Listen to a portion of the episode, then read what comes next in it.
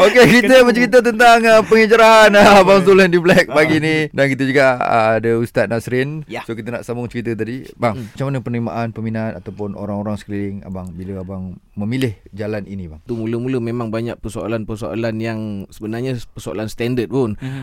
uh, daripada uh, ahli keluarga kita, daripada isteri kita, daripada saudara mara. Dia orang tanya nanti nak survive macam mana kalau kalau dah tak buat kerja dulu.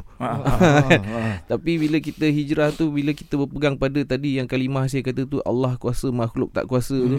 Saya rasa saya nak belajar, nak belajar usaha atas iman untuk meletakkan keyakinan bahawa penjanaan kehidupan kita, ekonomi kita, kesihatan kita dalam kehidupan ni di, di dalam penjagaan Allah SWT. Yes. Jadi masa tu memang penerimaan orang seolah-olah macam minta maaf cakap lah bila kita buat kerja-kerja macam ni mula-mula tu kadang orang cakap dah sewel ke apa budak oh. sini ah, kan? Ah, dah Ada tak betul tu. ke? Kadang memang orang fikir macam tu kenapa nak lepaskan semua kan?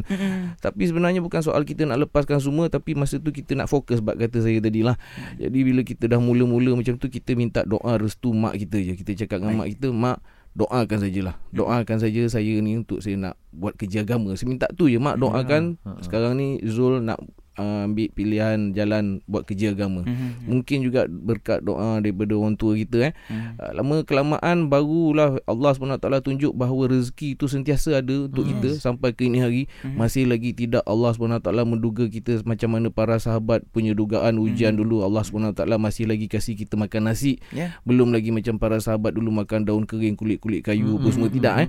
uh, jadi bila kita fikir-fikir balik Allahu akbar. Maha hebat Allah sampai ke ini hari kita masih lagi makan nasi Hmm. dan secara tak langsung dalam tempoh tu juga sebenarnya dapat membuka mata ahli keluarga kita orang sekeliling saudara mara apa semua bahawa kita still boleh survive. Hmm. Uh, jadi penerimaan orang tu daripada mula-mula dulu nampak macam satu benda yang Berat eh. Ah kan tapi sekarang alhamdulillah penerimaan tu lah makin lama makin baik dan secara tak langsung bila kita dah masuk bidang-bidang yang macam ni Hmm. dulu orang kenal kita mak rock mak rock je yang kenal kita makwa makwa je yang Ah. kenal kita Ah.